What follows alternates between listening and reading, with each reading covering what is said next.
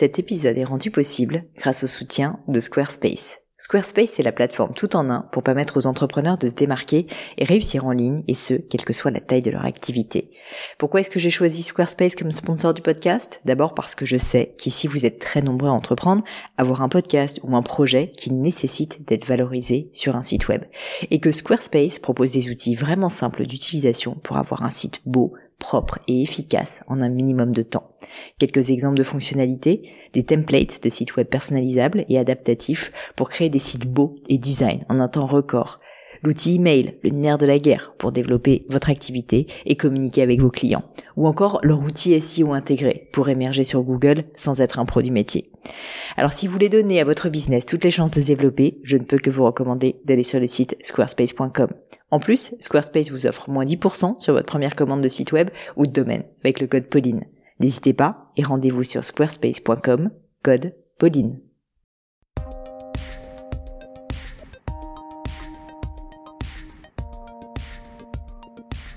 Hello à tous, ici Pauline Negno et bienvenue dans un nouvel épisode du Gratin.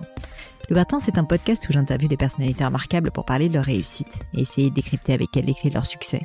On évoque leurs principes de vie, leurs trucs, leurs rituels, leur philosophie même, et mon objectif, vous l'aurez compris, est de vous aider à progresser, retirer de chaque épisode au moins un enseignement, afin que vous puissiez devenir la meilleure version de vous-même. Aujourd'hui, j'ai le grand plaisir d'accueillir sur le gratin Christophe Michalak. Pourrez le retrouver tout simplement sur son compte Instagram qu'il gère lui-même, Christophe-du-bas Michalak, ou directement aller sur son site internet christophemichalak.com.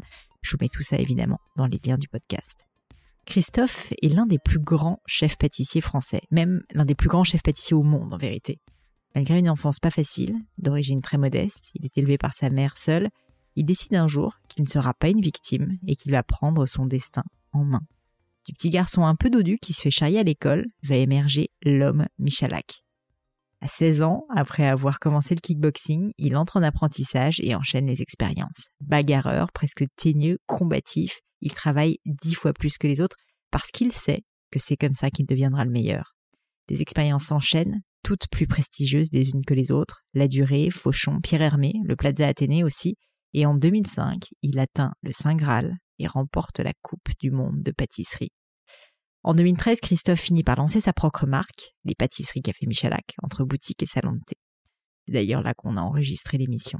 Je ne savais pas trop à quoi m'attendre en interviewant Christophe. Il a tout vu, il a tout fait. Les interviews, il en a fait mille. Et pourtant, j'ai eu devant moi un homme vraiment sincère. J'irais même ému lorsqu'il se remémorait la victoire et le travail de fou qu'il avait dû fournir pour remporter les championnats du monde. Il en tremblait presque d'émotion. Michalak, c'est un nom certes, mais maintenant, je sais que c'est aussi une volonté presque diabolique. Un petit garçon rieur dans un corps d'homme, de l'énergie à l'état pur et un perfectionniste qui ne laisse aucune chance au hasard. Évidemment, je pouvais pas avoir Christophe Michalak sur le podcast sans goûter à au moins une de ses pâtisseries. Et là, j'aurais qu'une chose à vous dire. Hmm. Je ne vous en dis pas plus et laisse place à ma conversation avec Christophe Michalak. Bonjour Christophe et bienvenue sur le gratin. Bonjour Pauline. Eh ben, je suis ravie d'être ici. En plus, dans l'atelier, euh, dans l'atelier Michalak, c'est quand même assez génial. Je sens les odeurs en plus. Là. Ah c'est un dur métier. Ouais, c'est pour les d'amour. C'est dur, pour moi. c'est ça. Écoute, pour commencer, je voulais euh, aider l'audience à se projeter un peu et à vivre euh, ta vie de chef pâtissier. Et notamment, j'ai pensé à un moment haut en émotion. Donc, tu as gagné les championnats du monde de pâtisserie, si je puis dire, avec le meilleur dessert du monde. Et si ça te va, pour commencer, je voulais qu'on se rende compte, derrière un peu le côté strass et paillettes, qu'est-ce que ça représentait dans ce métier et puis surtout qu'est-ce que qu'est-ce que ça impliquait en termes de temps et de sacrifice et donc est-ce que tu peux essayer de de m'expliquer en gros comment ça s'est passé et notamment quelle a été la préparation? Donc je sais hmm. que tu te projettes un petit peu mais j'aime bien dans le gratin aller loin. Mais juste que tu m'expliques en gros concrètement qu'est-ce que tu as dû faire comme sacrifice, comme travail, comme entraînement pour gagner ce championnat du monde? Écoute, euh, c'est une très bonne question déjà Pauline, je te, remercie, remercie parce que j'ai plein de choses à raconter à ce niveau-là. Ah, tu sais qu'on vit dans une ère où euh, maintenant tout le monde est champion du monde. Il y a, il y a des titres honorifiques. C'est ça, c'est mm. très important. Les titres honorifiques, c'est primordial pour euh, privilégier, mettre en valeur un artisan, euh, un chef pâtissier, une chef pâtissière. Ça, c'est très intéressant. et puis, il y a des compétitions. Donc, il faut vraiment faire la différence entre tout ça. Les compétitions, il y en a beaucoup, il y en a beaucoup dans mon métier, mais il y en a surtout deux qui sont très importantes. C'est la Coupe du Monde et la deuxième étant le meilleur de France. Mm. Euh, en cuisine, c'est le Bocuse d'Or et le meilleur de France. c'est vraiment les deux grands concours euh, euh, vraiment où il faut se donner et les meilleurs sont là. et il y en a qu'un qui gagne. Enfin, pas dans les MOF. Les MOF, il faut dépasser une certaine moyenne, donc tu peux être 2, 3, 4, voire plus. Mais lorsque tu es champion du monde ou lorsque tu gagnes le Bocuse d'Or, il y en a oui, qu'un. Tu sais que c'est toi, quoi. Voilà. Alors, comment ça s'est passé? Écoute, depuis toujours. Euh, déjà, je suis très compétiteur dans l'âme. J'adore ça. Euh, il faut savoir que ce métier de pâtissier, pour être un bon pâtissier, je pense qu'il faut minimum attendre 10 ans pour maîtriser les bases. Et au-delà de ça, après, il faut se forger un mental, il faut se forger un style. Et puis, en fait, tu évolues jour après jour. Même, euh, j'ai 46 ans. même moi, le premier, chaque jour, je revisite mes recettes et je les goûte et je goûte les gâteaux, pardon, les gâteaux de mes confrères et je me remets en question tous les jours, tous les jours. C'est un, truc que j'ai en moi euh, et que j'adore. En fait, il y a des gens qui m'ont fait rêver dans ma carrière et c'est important parce que c'est euh, c'est comme les, moi qui suis fan de tennis, toi, les grands joueurs de tennis te font rêver par leur jeu, par leur charisme, par leur euh, leur naturalité, enfin ce qu'ils sont, ce qu'ils sont au, plus profond d'eux. Et c'est vrai que meilleur de France et Coupe du Monde, c'était vraiment les deux concours que je voulais absolument faire dans ma vie. Euh, alors là, je me, je me resitue, je crois que je suis en 2003, c'est-à-dire que je suis rentré au Plaza Athénée. J'avais un rêve dans ma vie, c'était de devenir chef pâtissier dans un palace. À 26 ans, je suis rentré donc au Plaza Athénée en tant que chef pâtissier. J'avais une trentaine de, personnes. Ce qui, bon, euh, déjà est assez dingue euh, quand, quand oui, on y pense. Oui, c'était déjà pas mal. Sur, le papier, sur le CV, c'était, j'étais très très fier de ça, mais c'est que le début. Hein. Mm. Y rentrer, c'est facile. Après, il faut durer et il faut faire ses preuves. Donc je, suis arrivé en 2000, 2000, 2001, 2002. J'ai vraiment vraiment construit mon, équipe, euh, essayer d'élaborer un style, euh, voilà pour, faire en sorte que la pâtisserie du Plaza Athénée soit vraiment reconnaissable entre mille. Et voilà, ça c'est important pour moi. Et puis comment ça s'est passé? C'était très simple. Euh, nous sommes en 2004. Je rencontre quelqu'un de chez Valrona, en fait Valrona étant le partenaire de la Coupe du Monde de la pâtisserie. et cette personne, voilà, et cette personne me dit tiens, euh, on va lancer les inscriptions pour la sélection de la Coupe du Monde de la pâtisserie. Et donc j'étais au niveau au rez-de-chaussée, donc à la galerie, la galerie des Gobelins à l'époque, euh, et je descends euh, les escaliers pour atteindre mon laboratoire. Et donc entre la discussion que j'ai eue avec cette personne et le descendre les escaliers, arriver en pâtisserie et rentrer dans mon bureau, il a dû se passer, il a dû se passer trois minutes. Au bout de trois minutes, dans ma tête, la décision était prise. J'ai dit, je vais faire cette Coupe du Monde. Et c'est pas je vais essayer, je vais tenter, c'est que je vais gagner cette Coupe du Monde. Il y avait, euh, attention, je, pèse mes mots parce que ça peut être très prétentieux de penser comme ça, mais il y a des rêves et il y a des objectifs. Et là, c'était mm. pas un rêve, c'était un objectif et je voulais euh, je voulais me déchirer pour, euh, pour gagner cette Coupe du Monde. Non, et puis on dit, excuse-moi t'interrompre, très souvent que la visualisation un peu d'objectifs hyper précis, bah, ça t'amène quand même à y aller plus. Et moi j'ai interviewé plein de sportifs sur le podcast, à chaque fois ils te disent, mais en fait dans ma tête, je savais que j'allais gagner. Et il y, a un espèce de truc comme ça qui se passe chez les champions quand même. Ouais, c'est fabuleux, c'est juste génial. Moi je peux, je peux parler longtemps de sport parce que le, le sport me procure beaucoup d'émotions. Euh, mais quelque part, cette compétitivité que j'ai que j'ai naturellement et que j'ai développée dans mon, dans mon métier qui est la pâtisserie, bah, je ressens à peu près les mêmes émotions, donc c'est fabuleux. Donc, mm. toi, je me, euh, donc on est en 2004, je crois. Dans ma tête, je, je, me dis, ok, je fais ce concours. Et là, ça veut dire que faut savoir que la sélection Coupe du Monde, ça se passe en trois phases. Tu envoies ton CV à une organisation de la Coupe du Monde. Ils choisissent, donc tu as, je sais pas, une centaine de CV, ils choisissent. Il y a trois parties. Il y a une partie euh, chocolat, une partie sucre et une partie glace. Euh, ça veut dire que tu vas concourir. Voilà. Donc, ils choisissent. Ils choisissent les. Hein, on reçoit un courrier. Vous avez été euh, sélectionné. Alors, sur le coup, je me suis un peu marré. J'ai dit, heureusement, j'ai été sélectionné. Euh, je, suis là pour gagner. c'est vrai que ça aurait été dommage. Ça aurait été difficile de gagner sans être sélectionné. Le mec t'envoie, un joli courrier avec ton CV. J'avais fait. J'avais bossé quand même au Japon, aux États-Unis. J'avais fait les mm. plus grandes maisons. J'étais parti chez La Durée, chez Fauchon. j'avais, j'avais euh, je pense que j'étais un bon, un bon client. Euh, donc, sur le coup, j'ai dit, OK, euh, bon, ça c'est fait, mais pour moi, il n'y avait, pas, il y avait pas de discours à ce niveau-là. Et j'ai eu, je crois, presque huit mois devant moi pour, me, pour préparer la sélection Coupe du Monde. Alors, qu'est-ce que c'est la sélection Coupe du Monde? Eh bien, c'est un espace, bon, à l'époque, je crois que c'était pendant le salon de chocolat. Et il y a, en fait, tu dois réaliser en 8 heures de temps alors pour ma part, moi qui étais dans le sucre, c'était une pièce en. Alors c'est très des œufs maintenant quand je repense à ça, mais c'est une pièce artistique avec du sucre cuit, euh, du sucre soufflé, ce qu'on appelle du pastillage, qui est un mélange de sucre glace, euh, de vinaigre et de gélatine. Et, euh, voilà, tu fais une sorte de, pièce artistique. Hein, c'est pas fait pour être mangé, c'est vraiment fait pour être beau. Tout est alimentaire. Tout est alimentaire, voilà. Et, et, donc moi, je devais faire cette pièce artistique en sucre avec un entremets chocolat. Voilà, le meilleur, celui qui, alors tu es jugé sur trois critères la dégustation, l'artistique et le travail. Quand on dit travail, c'est le mec, si tu t'organises bien, si tu travailles proprement, enfin, tu travailles mm. comme un chirurgien, hein, tout est millimétré. Et donc là, c'est tout ce que j'aime ça. dès, que j'ai su, je me suis préparé comme un dingue. Par contre, je manquais un peu de pratique. J'étais quand même, j'avais à l'époque, j'avais j'avais 29 ans à peine. Donc toi, euh, j'avais fait des concours, mais là, c'était un concours sur place. C'est-à-dire que tu n'as pas 5 à 6 mois pour peaufiner une pièce. C'est ça, tu t'entraînes avant, mais en fait, tu dois le réaliser après sur ah, place. Tu, réalises tout sur place en, 10 heures, en 8 heures de temps. Euh, il faut tout faire. Donc je vais bosser comme un chien. J'ai demandé des conseils à certains amis. Euh, et j'ai bossé, j'ai bossé. J'ai fait des centaines de gâteaux au chocolat. Et on m'avait dit, attention, le point de départ, c'est que quand tu manges ce gâteau au chocolat, ça sent chocolat noir. Au milieu, il peut y avoir des petites euh, acidités euh, de d'orange, de passion, de banane, ce que tu veux, mais à la fin, tu restes sur le goût chocolat. J'étais parti ça euh, avec ça en tête. J'ai récupéré toutes les photos de toutes les coupes du monde depuis plus de dix ans. J'ai tout analysé. Je suis, ah une machine de guerre. J'ai bossé. machine. Ah j'ai commencé à dessiner mes pieds. J'ai commencé à trouver des sponsors pour avoir un peu de pas un peu d'argent, mais euh, ouais, fait du budget pour pouvoir aussi voilà, euh, budget pour des moules en silicone, des choses comme ça. Donc j'ai beaucoup beaucoup beaucoup bossé dessus. Et j'arrive avec des éclairs dans les yeux, euh, façon Mohamed Ali contre George Foreman. Je suis là pour tuer. Hein. Je suis pas là pour rigoler. Je suis pas là pour serrer les pinces. je suis là pour tuer. là pour gagner. On a compris. Mm. Et en fait, donc il y avait trois. Moi, je suis passé en premier. On était huit, je crois, en pièces en sucre. Donc pendant 8 heures. Le lendemain, il y avait, je crois, trois concurrents, ou trois ou quatre, non, pardon, plus que ça. Il y avait six concurrents pour réaliser une pièce au chocolat et un dessert à l'assiette. Et le troisième jour, il y avait deux candidats pour euh, réaliser une pièce en glace sculptée et un entremets glacé. Voilà. Donc on a tous 8 heures. Le meilleur de tout ça, euh, le meilleur en chocolat, le meilleur en glace et le meilleur en sucre sont sélectionnés, sont, font partie donc de l'équipe de France. Et dans ces trois-là, le mec qui a eu le plus de points est déclaré euh, capitaine de l'équipe de France.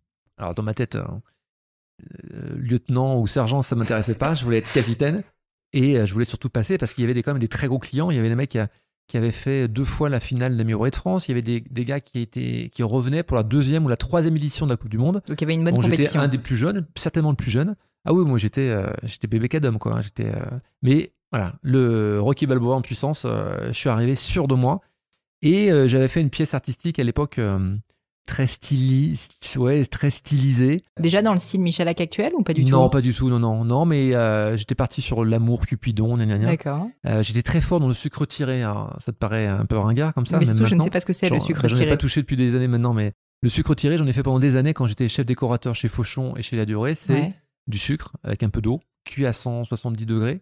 Tu remues cette masse avec des gants et tu l'as, tu l'as un peu comme le travail d'un souffleur de verre. Ouais tu, étires un peu cette masse, donc tu la satines, tu, la, tu un peu d'air, elle brille, et après sous une lampe chauffante, euh, donc c'est très chaud tout ça, hein, euh, et bien tu fais des pétales, et tu fais plusieurs pétales, et ces pétales tu les colles avec un petit chalumeau, et ça fait une fleur.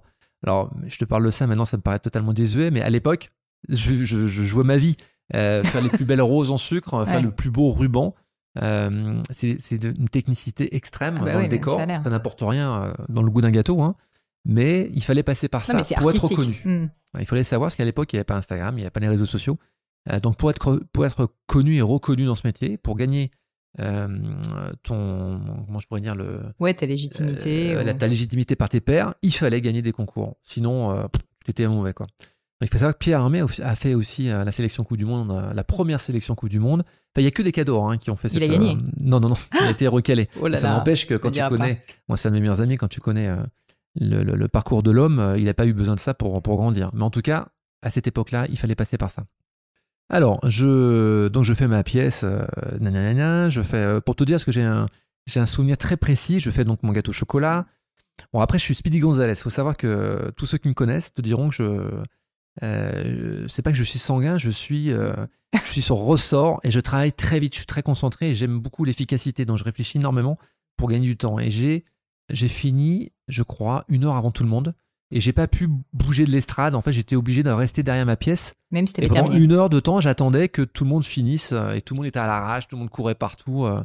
Et moi, j'avais mon plan de travail nickel, tout était nickel. Et j'avais une pièce qui faisait, euh, je sais pas, en général, les gens font des pièces en sucre qui font 80, 90 cm de haut. Moi, elle faisait 1m60. Ah tout de suite, voilà, j'ai posé le. T'as posé le truc. Ah, j'ai posé le mm. truc direct. Et à un moment donné, j'ai eu. c'est fou comme quoi, t'as beau peser, parce qu'il faut remplir toutes ces matières premières et tous ces instruments. Il faut, le, il faut dresser ça dans un, dans un camion. Le camion, il faut, faut l'aménager. Enfin, il y a tout cet esprit de transport qui est, assez lourd. Hein. C'est pas aussi simple que ça. Et ce jour-là, la seule chose que je n'avais pas faite, il me manquait de l'acide tartrique. Ça va rien de dire ça. L'acide tartrique, tu en mets quelques gouttes quand tu fais ton, ta cuisson de sucre et ça permet d'apporter une certaine, euh, euh, pas une résistance, mais euh, une souplesse à ton sucre. Ça te permet d'avoir un sucre un peu plus souple. Si tu mets pas ça, ton sucre est très chaud et très cassant, très brûlant, et en fait, tu n'arrives quasiment pas à, faire ce que tu veux. Et j'avais un ruban. Donc, un ruban, c'est des boudins de sucre colorés, du rouge, du noir, du blanc, mmh. C'est la partie la plus technique de ce métier-là. Et tu dois le replier en quatre fois, voire cinq fois. Donc j'étais le roi du ruban et le roi des, roses en sucre. Et ce jour-là, c'est mon sous-chef qui avait fait la, qui avait fait les pesées de, de cet acide euh, tartrique. Et en fait, il s'est trompé. Il s'est trompé et je m'en suis rendu compte bien après. Tu mais devais être euh, assez foudrage.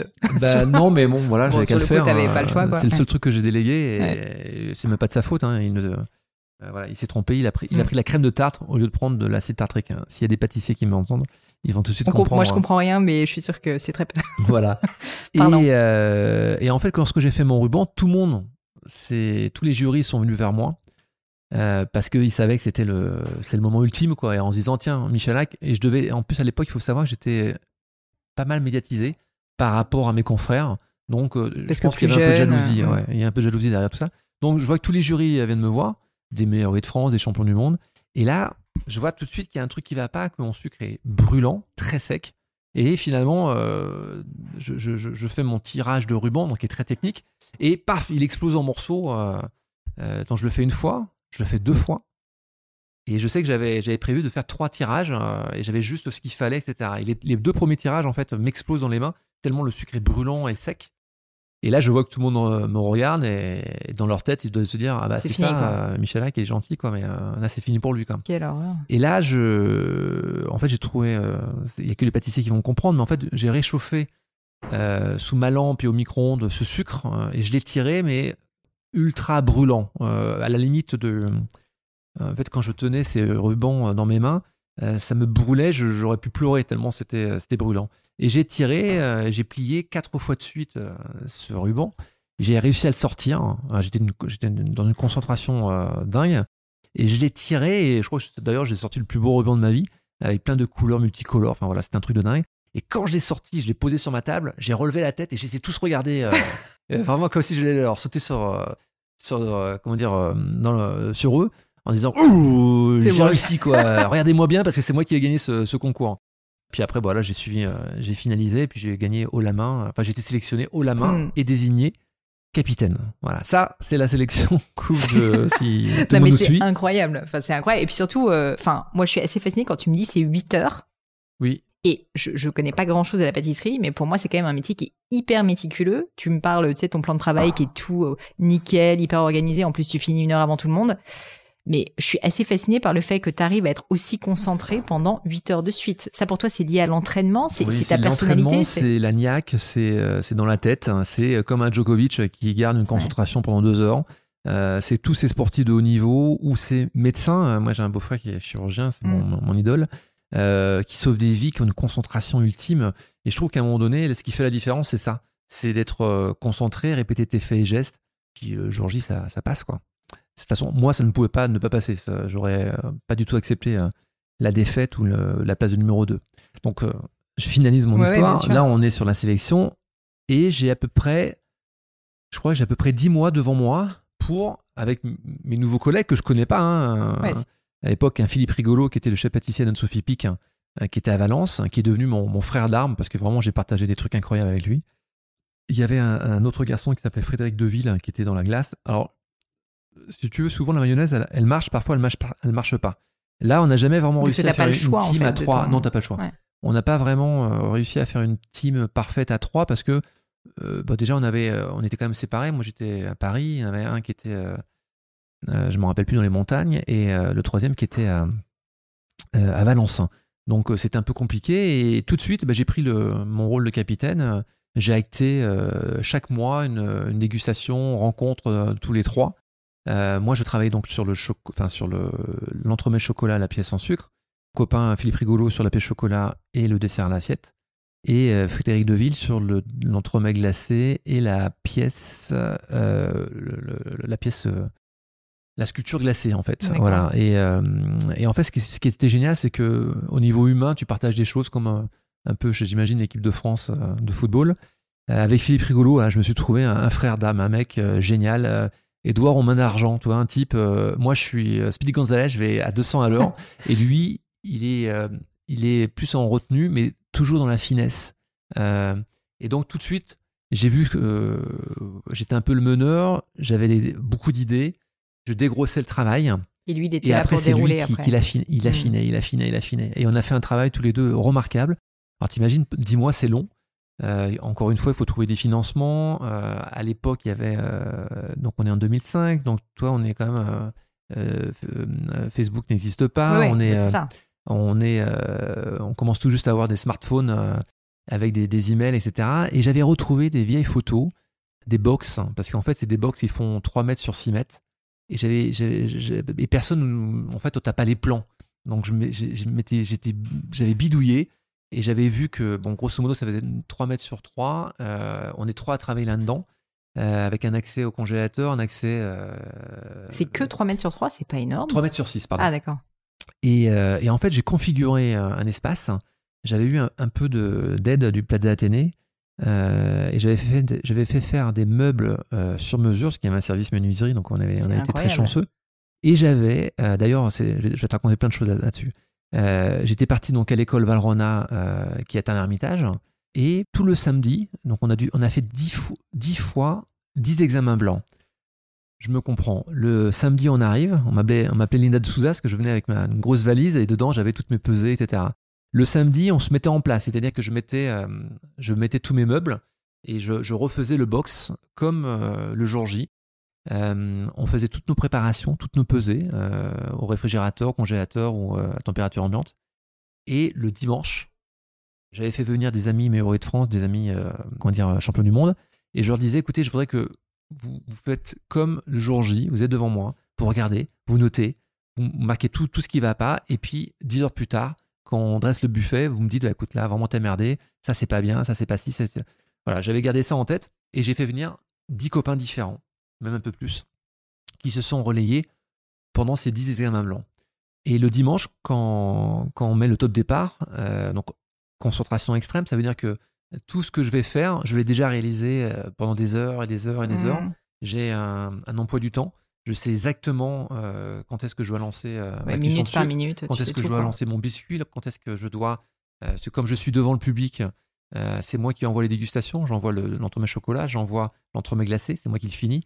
Et j'envoie aussi, euh, là par contre avec euh, mon pote Philippe Rigolo, on envoie le dessert à l'assiette, on le dresse tous les deux, etc. Donc voilà, tout est acté. J'ai mes petites barres euh, protéines qui sont rangées à tel endroit. Je sais que j'ai deux pauses pipi. Euh, ah ouais, donc le truc, quand on dit millimétré, c'est même pas ah millimétré. mais, mais, je suis Redman, moi, là-dessus. j'ai tout enregistré, tout, tout, est mes, tout est programmé.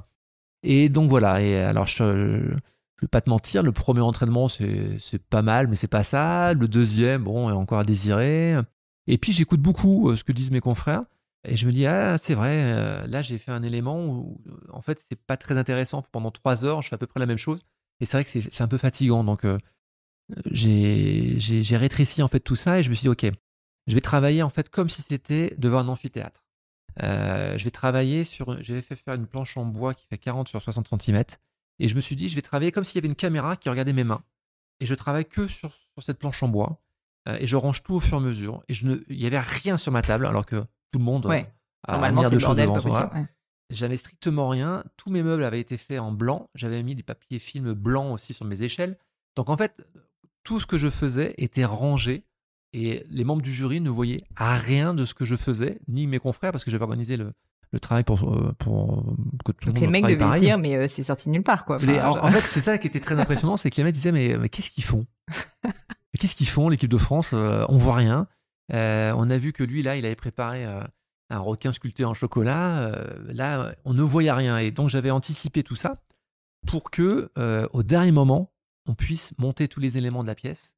Et en fait, en moins d'une heure, parce qu'en fait, j'étais parti parti d'une expérience où lorsque tu vois quelqu'un monter sa pièce pendant 8 heures, tu vois la structure, hein, comme quand tu montes la tour Eiffel, et à la fin, en fait, t'es pas épaté. Parce que ça fait 8 heures que tu es devant cette pièce et ça fait 8 heures que tu le vois galérer et tu le vois monter. Alors que si tu vois rien et qu'en une demi-heure, bram, tout est là, et eh ben là, tu te prends une claque. Hein. Tu te dis, mais c'est fou.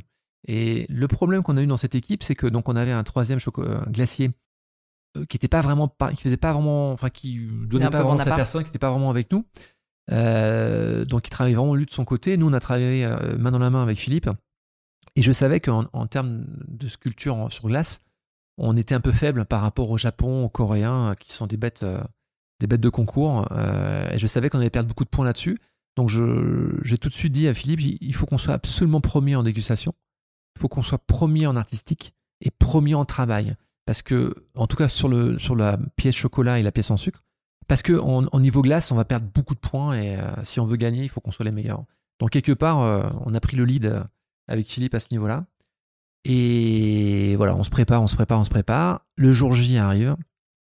J'avais été voir un docteur pour pouvoir pour être suivi euh, qu'est-ce qu'il fallait que je mange, comment il fallait que je me prépare, je faisais pompes abdos tous les matins. le truc, c'est ah vraiment ouais, non, mais je, de suite en même temps c'est des gâteaux hein, on n'a pas fait des pompes 8 heures de suite en même temps, c'est un marathon le truc, enfin c'est Ouais, alors c'est 10 heures, hein, la, finale est sur 10 heures et en fait tout est dégusté, tu as une grande table devant toi avec des jurys, il y a 20 jurys, 20 pays. Tout est dégusté, tout est noté. C'est rentré dans l'ordinateur et le premier le premier gagne, hein. le premier en chocolat, le premier en sucre, le premier donc moi j'avais tout organisé dans ma tête, enfin tout était euh, on était à fond à fond à fond à fond. Je vais te dire un truc qui me fait toujours frémir. Avant de rentrer dans les starting blocks, dans ces box, il y a un compte à rebours qui est donné. Et euh, nous, on était en fait à 10 équipes qui passent le dimanche et 10 autres équipes dans, le, dans les mêmes box qui passent le lundi. Et ensuite, c'est euh, un autre concours euh, qui s'appelle le Bocuse d'Or, juste derrière. Et pour moi, les, plus dangereux, c'était l'équipe belge, qui était numéro 3, et nous, on était numéro 8 hein, sur les 10 box. Et avant de rentrer, j'entends le compte à rebours. Donc 10, 9, 8. Moi, je t'explique pas, j'avais des éclairs dans les yeux. Euh, T'étais comme un dingue. Bah, j'étais là pour tuer, quoi. Et je pense que c'est, euh, ça transpirait. Et je regarde à droite, donc je vois l'équipe belge euh, qui sont ultra stressés, euh, prêts à rentrer dans leur box. Donc je regarde, regarde numéro 4, numéro 5, numéro 6. Et je me tourne pour voir les deux autres, enfin, les deux autres équipes, la 9 et la 10. Et je croise le regard de, mon ami Philippe Rigolo, qui est quelqu'un de très discret, de très pudique, toujours en retrait. C'est toujours moi qui rentrais dedans, euh, dans tout le monde, euh, euh, avant qu'il ait pu parler. Et là, je peux te jurer, même en parlant dix ans plus tard, j'ai les poils qui se hérissent. J'ai croisé son regard et j'ai croisé la même intensité, toi, le, ce regard de. Comme quand tu vas courir en athlétisme le, 4 fois 100 mètres de relais. Oh, euh, on est là les gars, on est, c'est comme en Coupe Davis quoi, on est là pour gagner quoi. Et ça, je, on était tellement. Ouais, la résolution dans le regard. Ah, c'était, c'était fabuleux. Et là, je, je, le dis à tout le monde à chaque fois, je raconte souvent cette histoire. Quand je l'ai vu, quand on s'est croisés, il y avait une, on a eu une intensité dans le regard. Et j'ai entendu le 2, 1, 1. Et dans ma tête, je me suis dit, on a déjà gagné. Et après, moi, je te raconte pas, je la fais, je la fais, j'avais en, en bref, mais euh, on était chacun dans notre truc. Moi, j'ai bombardé euh, comme d'habitude. J'ai fini une heure avant tout le monde, comme d'habitude. Et en fait, voilà, j'ai sorti l'entremets comme il fallait. Euh, et je savais qu'on était bon dans, Tout a été dans le plan comme prévu Oui, à peu près, toujours des trop petits trucs, surtout en glace. Hein, il y a toujours des trucs à pas. J'ai bien compris. mais franchement, non, zéro problème. Et puis, il, faut, il fallait savoir que cette pièce, sur le buffet, la pièce en glace était à part. Et sur ce buffet, euh, tu avais euh, la pièce en sucre, la pièce en chocolat. Tu avais une grande table d'un mètre cinquante ou deux mètres, je crois, sur 60 cm de, haut. Et tu pars, en fait, tu as une planche qui fait 40-60 et tu ne dois surtout pas dépasser cette planche. Donc, encore une fois, toutes les équipes font une pièce 80-90 euh, cm maximum pour rentrer dans cette. Non, je me marre en y, en y, repensant parce que j'ai vraiment été fou à cette époque-là. Il fallait que ça rentre dans, cette plaque. Bon, bah, qu'est-ce qu'il a fait Bibi? Bah, J'ai fait une pièce d'un mètre 90. il, fallait que je, il fallait que dans les gradins, on ne voit que nos pièces. Donc avec Philippe, on avait bossé déjà énormément là-dessus. Et euh, on avait élaboré de faire en fait deux pièces qui sont collées. Euh, alors je me comprends. Euh, ma pièce était scindée en deux et elle était collée. Sauf que pour la coller, il faut savoir que le sucre, là c'est vraiment très pâtissier ce que je te dis, le sucre est très fragile selon l'humidité, selon... en plus c'était en mois de janvier, il faisait très froid, très sec et que lorsque tu chauffes ça au chalumeau et lorsque tu scindes les deux pièces, tu as une chance sur 5 euh, qu'elle se fissure et qu'elle tombe. Il y, a il y a beaucoup de casses en fait dans ce genre de concours T'as des mecs qui font des pièces incroyables. Et, tout et le stress, le truc, le machin fait que la pièce tombe. Voilà, c'est très souvent ça ce qui se passe. Et j'ai quelques photos euh, de cette époque-là où euh, c'est Philippe qui passe au chalumeau euh, sur le sucre en fait pour que ça fonde et que ça fasse la scission parfaite. Et moi, si tu veux, je porte ma deuxième partie de pièce à bout de bras et je la pose. Et je me rappelle que quand je l'ai posée, donc tu as quand même plus de 2000 personnes hein, qui, qui regardent, qui te regardent en, en, etc. Ah. Il y a eu trois secondes de silence. Ah ouais. Je l'ai posé comme ça. et j'ai des photos, je vois mon regard. Euh, j'étais encore euh, plus fou que. Et ah, le regard, je vois le, même le regard de Philippe hein, qui, est, qui, est, derrière moi. Euh, je pose la pièce, j'attends quelques secondes et je vois que le sucre qui a cuit prend comme une sorte de glu, se refroidit. Et là, je lâche la pièce et ça y est, c'est fait quoi. La, la, pièce fait 2 mètres de haut. Après, on a collé à chocolat, c'était beaucoup plus simple à chocolat. j'avais, à l'époque, on est en 2005, j'avais acheté des, un système de tuyaux pour mettre de la neige, pas de la neige carbonique, pardon, euh, tu sais, de la soufflerie, comme dans les boîtes de nuit quand on te souffle de, euh, du brouillard là. Ah oui, oui, du, ouais, du, ouais, de la, du brouillard, de la fumée quoi. De la fumée, ouais. Donc j'avais mis un truc, j'avais, enfin, j'avais fait tout un truc. Moi, je suis pas du tout bricoleur. Quand ma femme va écouter ça, elle va se marrer parce que je pas planté un clou. enfin bon, j'avais acheté les, les bécanes entre guillemets et euh, si tu veux, j'avais aussi déterminé mon thème. Mon thème était sur, j'ai toujours été un passionné de la mythologie grecque. Et euh, il, il, faut que tout ait un lien. Et pour euh, synthétiser et pour réunir ces trois pièces, entre guillemets, eh bien, j'avais pris les nymphes. Et dans les nymphes, il y a trois catégories de nymphes. Il y a la naïade, qu'on peut, peut appeler la sirène, donc qui était en glace sculptée. Il y avait l'oréade, qui était une femme avec des ailes. Et il y avait la dryade, qui était une femme arbre. Donc moi, j'ai travaillé sur une femme arbre en sucre, euh, gna, gna, euh, mon pote Philippe, l'oréade avec une femme ailée, avec plein de chocolat et tout, c'était superbe. Et voilà, il y, avait un lien, il y avait cette fumée, il y avait, euh, on avait, euh, on avait beaucoup, on a bossé. Moi, j'ai perdu ma petite amie de l'époque, hein, m'avait quitté, euh, j'avais bossé comme un dingue, j'avais plus de vie sociale. ouais, bah, ça, ça c'était, c'était terrible. et donc, quand on finit, bon, j'ai pas encore d'anecdotes, mais grosso modo, on finit. Bon, pour moi, pour moi, c'est fait quoi. je sais qu'il y avait, donc nous, on est passé le lundi, je crois. Le dimanche, il y a eu comme des gros morceaux, mais je, tout était bien passé et tout. Je pensais que vraiment, euh, hormis euh, l'éducation, je savais que ça passait, donc euh, c'était les doigts dans le nez. Bon, après, tu nettoies ton truc, pareil, on a fini une heure avant tout le monde. Enfin, toi, on était là, quoi. Mm. pour moi, c'était évident. Et puis, alors, la, phase la plus délicate, c'est lorsque tu attends les résultats. Bah, c'est ça, je suis impatient, c'est insupportable. Et d'attends, t'attends, t'attends. Puis moi, c'est comme si j'avais sauvé la, vie de quelqu'un, toi. Je ne pouvais pas ne pas gagner quoi que ce soit. Et en fait, on a eu le premier prix dégustation. Euh, le prix dégustation, euh, la dégustation est notée sur un barème de 3, donc euh, c'est le plus gros barème. Quand tu gagnes la dégustation, en général, tu as des bonnes chances de gagner. Donc on voit les notes s'afficher. Premier, premier en entremets chocolat, deuxième en glace, je crois, premier en dessert assiette. Donc premier en général en dégustation. Voilà, on, gagne une sorte de. Bon, un peu plus un bibelot, là, quand, le vase de sel du président de la République. Ouais, mais du coup, vous êtes en confiance quand même. Mais on est en confiance, tu vois, on est en confiance. Et puis après, ils disent, voilà, numéro 3, numéro 2 et numéro 1, euh, la France. Et c'est vrai qu'à ce moment-là, euh, bah, tu penses à quoi? C'est tellement dingue. Euh, moi, je pense à mon maman qui m'a élevé tout seul. je pense à tout ce travail. Je pense à, je pense au petit garçon qui est parti de rien et qui avait un but et qui, qui l'a atteint. Donc, il y a énormément d'émotions. Euh, moi qui pleure jamais, euh, j'ai pleuré très rapidement euh, toutes les larmes de mon corps, surtout quand ma maman est, venue me voir. Et toi, bon voilà, j'avais le, j'avais comment on appelle ça, le, le trophée dans mes bras. Hein. mais tout de suite après, quelques minutes après, dans ma tête, je me disais, ok, c'est quoi maintenant la prochaine étape? La prochaine étape, ouais. Bah, après ça, qu'est-ce que tu fais, quoi? C'est dingue. Bah, après, si tu veux, j'ai beaucoup fait, j'ai beaucoup développé parce que j'étais, j'avais la chance d'être dans un palace parisien on me faisait confiance, on m'a donné des moyens. Euh, j'ai réussi en 2005 donc à devenir champion du monde dans, cette, euh, dans ce bel hôtel. Après, j'ai ouvert ma société un an plus tard, ma société de conseil. Je rêvais de faire des livres parce qu'il faut savoir qu'en 2005-2006, il n'y a quasiment pas de livres de pâtissier. c'est très différent à l'époque. Donc j'arrive à, sortir un livre chez Plomb à l'époque. Je commence à faire un peu le tour du monde pour donner des cours dans des écoles. Ça, j'adorais faire ça. Mmh. C'était un bonheur.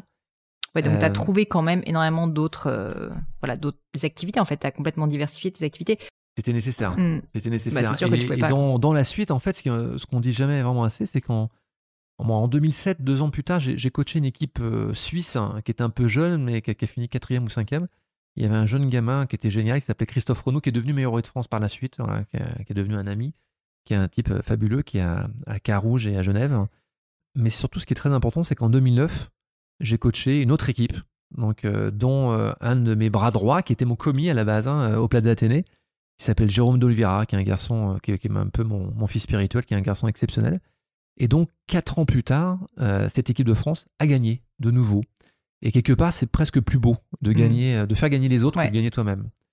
Euh, voilà. Puis après, bon, euh, après, je rêvais de faire de la télé parce que mon métier n'était pas vraiment euh, mis en valeur. Donc, j'ai réussi à, à, rentrer dans la production, à écrire des, des histoires, à mmh. coproduire, gna, gna, Et puis, à un moment donné, il était temps de, que je fasse quelque chose bah, dans ma vie parce que j'étais au summum, entre guillemets, de ce que je pouvais faire.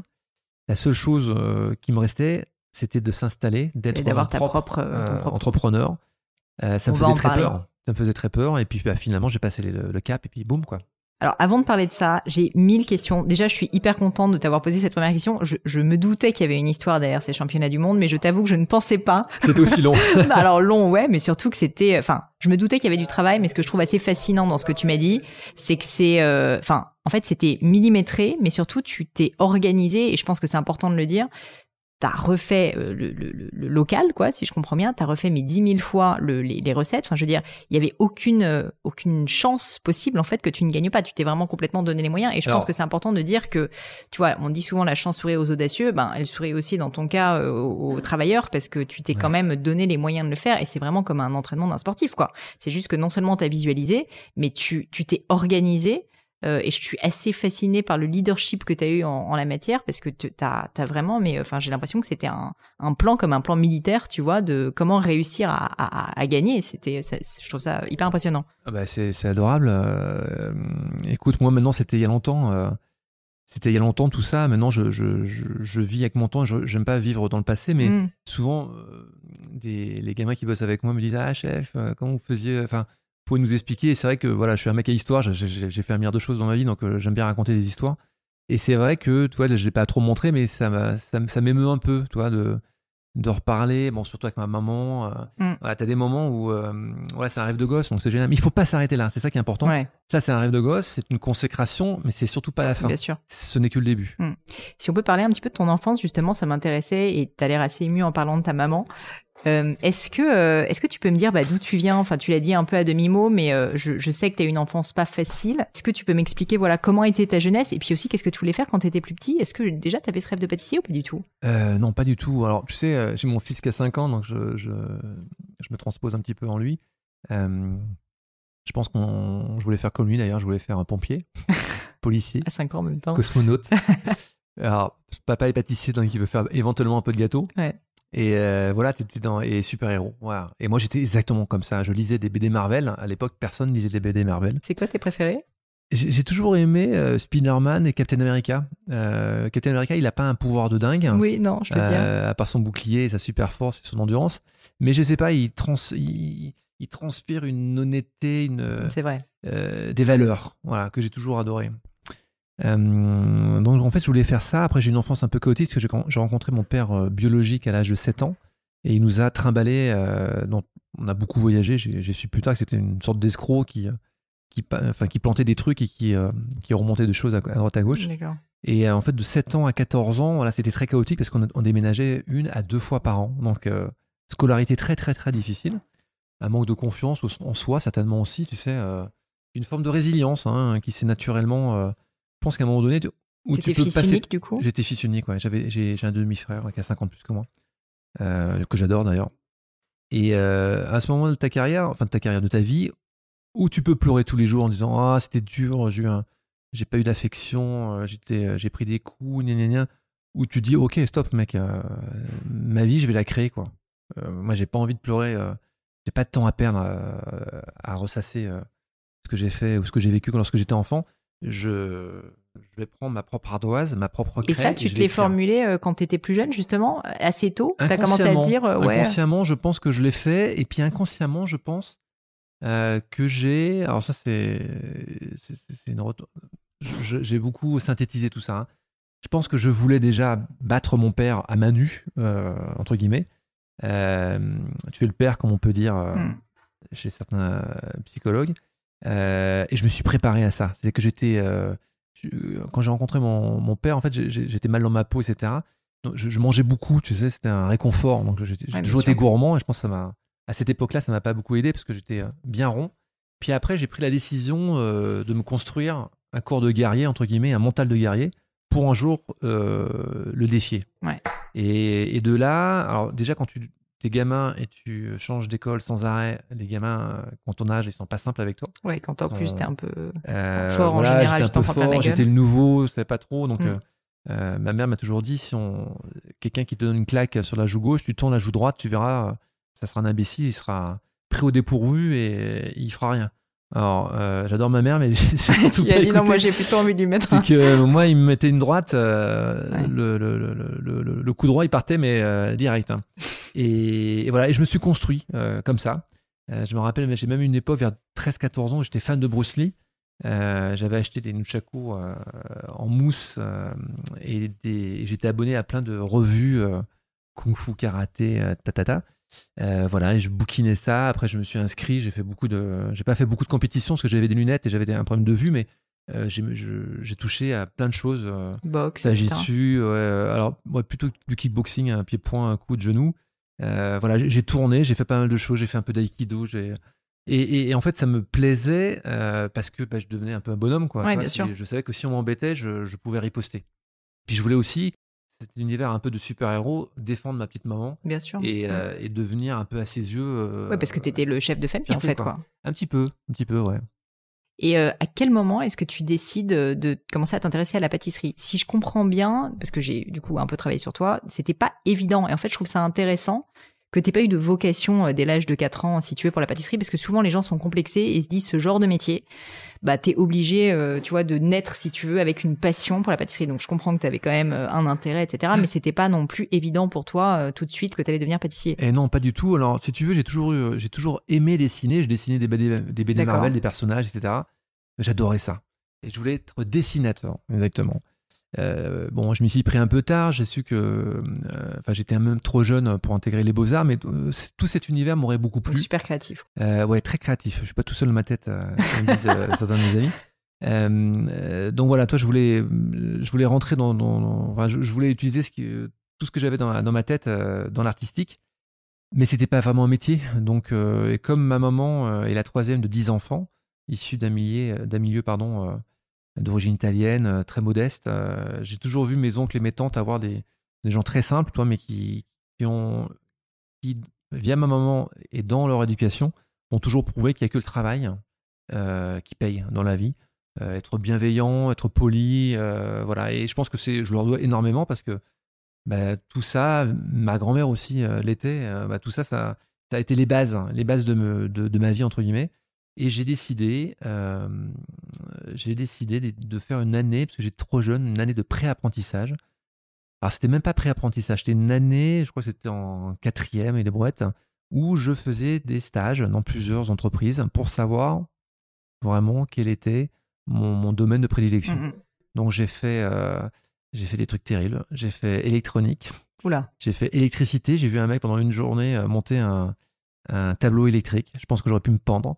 Euh, j'ai fait peintre en bâtiment euh, en plein hiver, hein, les mains ah. gelées et tout. Et, par contre, j'ai toujours beaucoup de respect pour ces gars-là parce que euh, putain, il faut du courage, quoi. Il faut pas, faut, pas se plaindre. j'ai fait ébéniste, ça me plaisait bien ébéniste. donc tu as testé plein de choses en fait. Ouais, ouais j'ai testé parce que je savais pas trop ébéniste. J'aurais peut-être pu prendre parce que toi, c'est travailler le bois, le modeler, ça, ça, aurait pu me plaire. J'ai fait boulanger. C'était très bien, mais me lever à 2h du mat euh, quand t'as 14 ou 15 ans, c'est un, peu rude. Et puis, c'était pas un métier pour moi, boulanger, toi. Je me dis non, je vais prendre, euh, je vais commencer par la cuisine. Et puis, peut-être un jour, un restaurant, tu vois. Euh, cuisinier, c'est peut-être un métier pâtissier. Non, c'est pour rigoler pâtissier, quoi. C'est pour faire des gâteaux au yaourt le dimanche avec maman, toi. C'était pas sérieux. Donc, j'ai décidé de faire un pré-apprentissage en cuisine. Et je suis tombé sur un tortionnaire euh, qui m'a mis la misère pendant euh, trois jours. J'ai l'impression que j'avais vécu trois ans avec lui. Et euh, à rien n'allait. Quoi que je fasse, le type, il me mettait sur la tronche tout le temps. Et tu sais, la cuisine, c'est dur. tu te lèves tôt, tu finis tard. T'as pas de coupure. Là, on avait une coupure de deux heures. Toi, j'étais paumé. J'avais, j'avais à peine 15 ans, quoi. Et au bout de trois jours, il dit à ma mère, écoutez, je vais pas le prendre, votre fils, il est pas motivé, je le sens pas. Mais là, il, il m'a sauvé, en fait, le type. Hein. il m'a sauvé totalement. Et j'avais dit à mon moment, tu sais quoi, euh, la cuisine, c'est pas mon truc. par contre, c'est la pâtisserie, parce que je me réfugiais beaucoup en pâtisserie là-bas. J'ai dit, c'est la pâtisserie qui me plaît. Et c'est pâtisserie que je veux faire. Et là, dans ma tête, déjà, comme à la sélection Coupe du Monde, je, je savais que je voulais être pâtissier et je savais, je sais pas comment, mais je, je voulais tout faire pour faire partie de l'élite. Ouais, d'être un grand pâtissier. J'allais te demander, euh, parce que tu venais d'un milieu assez modeste, ouais. Tu voulais être un grand pâtissier, tu avais de l'ambition, et, d'où ça t'est venu, tu vois, cette ambition? Parce que je le sens comme ça quand tu me parles, en fait, que c'était un peu évident que tu n'allais pas juste être euh, pâtissier, tu vois. Euh. Alors d'où ça vient, je sais pas. après, je me suis beaucoup nourri du cinéma dans ma vie. bah, tu sais, je vais pas faire le schéma, mais bon, une enfance oui, délicate, etc une forme de résilience, tu veux te battre, tu veux devenir quelqu'un de différent, de nouveau, et tu veux euh, faire plaisir à... Tu veux être un modèle pour toute ma famille, euh, notamment pour ma maman. Et ben là, voilà, quand il faut y aller. Alors par contre, attention, je viens de rien. C'est-à-dire que j'ai commencé mon pré-apprentissage dans une petite boulangerie euh, dans un bled en, Vendée qui s'appelle La Bruffière. Je crois qu'il y a 2000 habitants. on faisait de la pâtissière avec un mélange d'eau et on faisait des crèmes pâtissières. Donc là, c'était vraiment, je venais de rien. Et en apprentissage, euh, ma maman a été mutée à Cholet. Alors là, je passe de 2000 à 60 000 habitants. Attention. Euh, Cholet, euh, waouh, là, c'était c'était pour moi la métropolis, quoi, comme Superman. et j'arrive à Cholet et on trouve un, mec qui veut bien de moi, quoi, un mec sympathique, mais pas un grand pâtissier. On faisait des tartes au citron avec du pulco citron. Enfin, toi, ça volait, ça volait bas, mais bon. Et je me dis, bah, de toute façon, voilà, je vais dans une école à Angers. et tout de suite, très très rapidement, euh, lui me toise en me disant bon, euh, moi j'ai eu qu'un apprenti qui a compté pour moi, c'est lui, donc tu avais, avais, le diplôme euh, d'un gamin avec une petite photo d'identité, et tu avais ce gamin qui était là tous les jours devant moi, et il me disait ouais, vous êtes tous des banques, le seul que je respecte c'est lui, il a fait le concours du meilleur apprenti départemental, bla bla. Et, et, là, à peine il a fini sa phrase, mon père, que j'avais qu'une envie, c'était de finir premier de ce concours. De gagner la compète, quoi. Ben, et d'être l'apprenti qu'il marquera lui. Euh, voilà. Et en fait, j'ai fonctionné comme ça quasiment toute ma vie. Je, pense. Je, je, je, sais pas. Paix à son âme. Il, il, n'est plus là malheureusement, mais, mais je pense qu'il était. Il l'a mm. jamais vraiment avoué, mais je pense qu'il était un peu fier. bon, après, il pensait que c'était un peu de lui. Euh, ça venait un peu de lui euh, que j'ai que j'ai que j'ai grandi très vite les échelons, mais bon.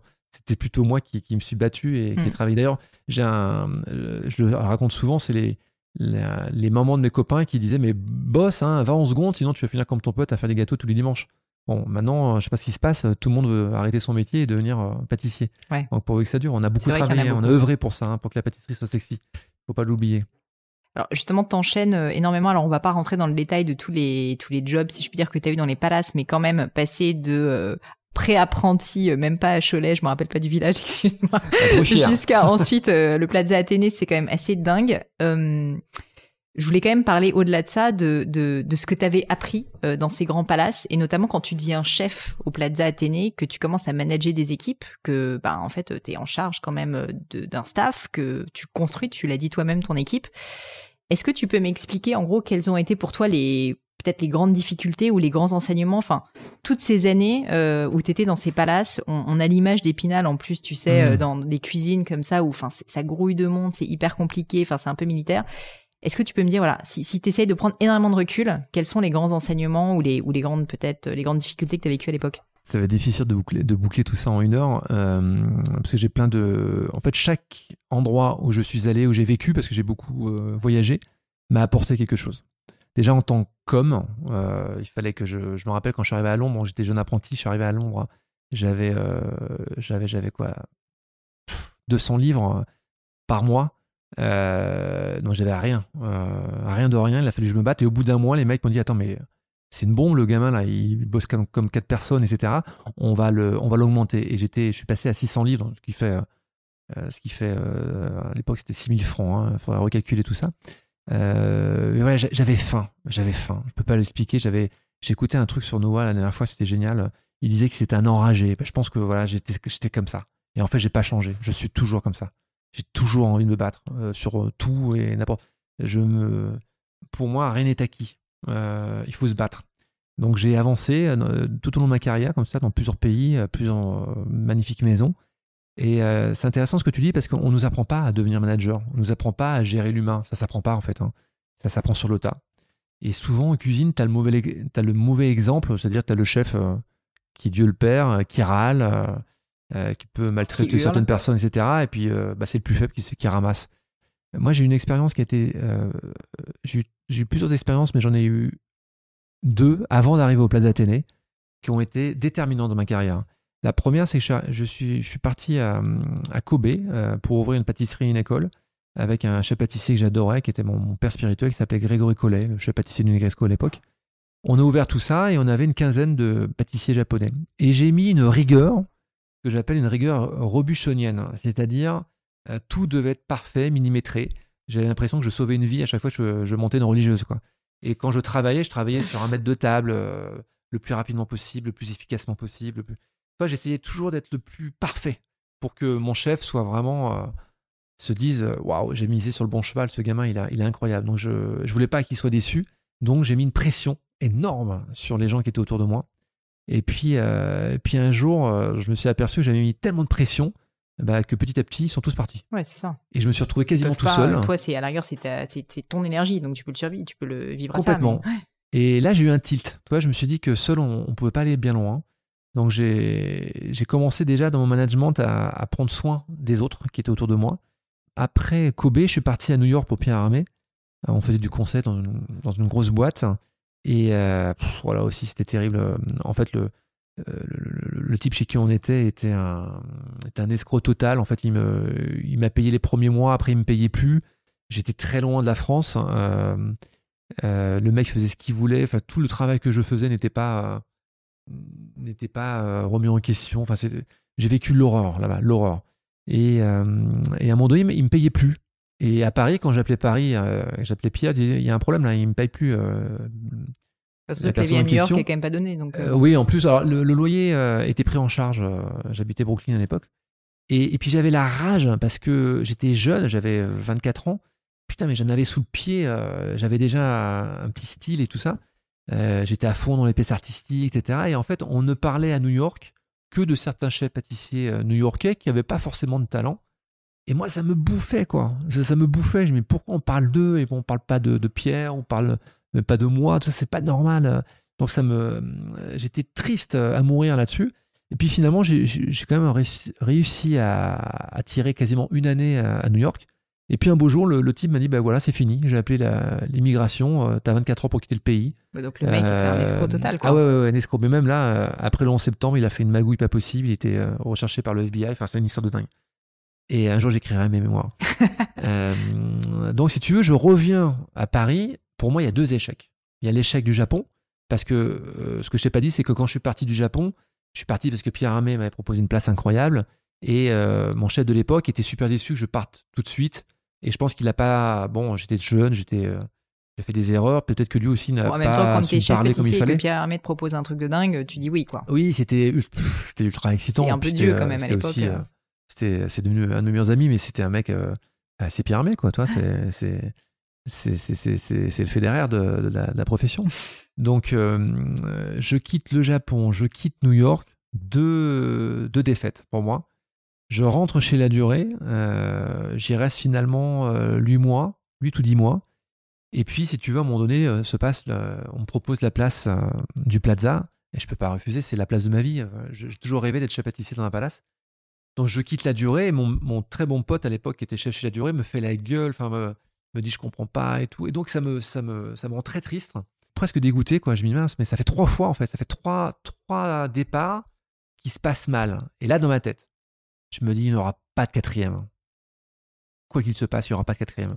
Et quand je suis rentré au Plaza Athénée, j'ai bien morflé pendant un an, hein, parce que c'est pas si rose que ça. Il faut savoir que dans les grands hôtels, euh, dans la grande histoire, en fait, Alain Ducasse euh, reprenait euh, la totalité de la restauration du Plaza, mais que l'ancien chef était encore présent avec toutes ses équipes. Donc concrètement, on t'explique que tu vas débarquer dans un hôtel, tu, te débrouilles pour virer tout le monde, et tu te débrouilles pour embaucher d'autres personnes. Et que concrètement, si tu veux cette place, euh, ambiance quoi. Ça, on te le dit quand t'es embauché hein, et quand t'es parachuté là-bas. L'envers du décor. Et j'ai ouais, j'ai vécu euh, vraiment, euh, j'ai vécu une année et demie de merde. Et surtout, on est d'accord que tu ne, enfin, t'avais pas de formation ou même sans formation parce qu'il n'y a pas vraiment de formation pour ça. Il n'y a pas de formation pour virer les gens en fait, mais c'est juste horrible. Ah non non non, non c'est terrible, ouais, c'est terrible. Alors que c'est un hôtel qui est qui a été le premier à mettre les 35 heures en place, qui est tu vois, il y a une charte du management parfaite, etc. Sauf qu'en backstage, ça se passe pas comme ça. Donc, si tu veux, ça a été assez horrible pendant, ouais, pendant presque un an. Tu avais un type qui était un nettoyeur et qui, qui était un peu le chef exécutif et qui, et qui mettait la pression à tout le monde pour que tout le monde craque. Donc, en fait, je garde une très mauvaise, des très mauvais souvenirs de cette époque. Par contre, j'ai pas lâché, quoi. J'ai pas lâché parce que je me suis dit, attends, trois échecs, pas de quatrième, je me suis promis. Donc, je vais rester jusqu'au bout. Euh, les mecs, ils essaient de me faire craquer, ils essaient de. par tous les moyens, euh, c'est moi qui vais gagner. Quoi. Et finalement, au bout d'un an, euh, ce type en question a, été, a été viré. Et tout doucement, bah, le directeur de l'hôtel me croise dans le couloir et il dit Tiens, c'est qui ce gamin? Il a l'air un peu réveillé. et, c'est pas si mal ces pâtisseries. Ouais, ouais il se passe un truc. Puis j'avais tout de suite compris qu'il fallait que je fasse blocus euh, et je fasse corps avec mon équipe, que ces gamins croient en moi autant que je crois en eux, euh, pour que personne, lorsque j'étais en congé, c'est malheureux ce que je raconte, mais c'est très vrai, ne vienne en mon absence pour, toi, euh, dire Ah, tiens, le chef, il a dit ça sur vous. Hein. C'est très bête, mais c'est très vrai ce qui se passe. Hein. C'est la, hein. la, souffrance psychologique. et en fait, j'ai réussi à, créer cette équipe. Et après, bah, on est devenu un État dans l'État, intouchable. Plus personne pouvait rentrer ou euh, voilà, tout devait passer par moi.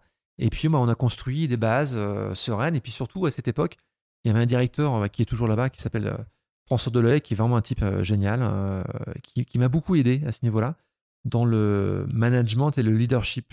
En fait, on avait des, séances de travail, des week-ends à droite à gauche, où justement on faisait.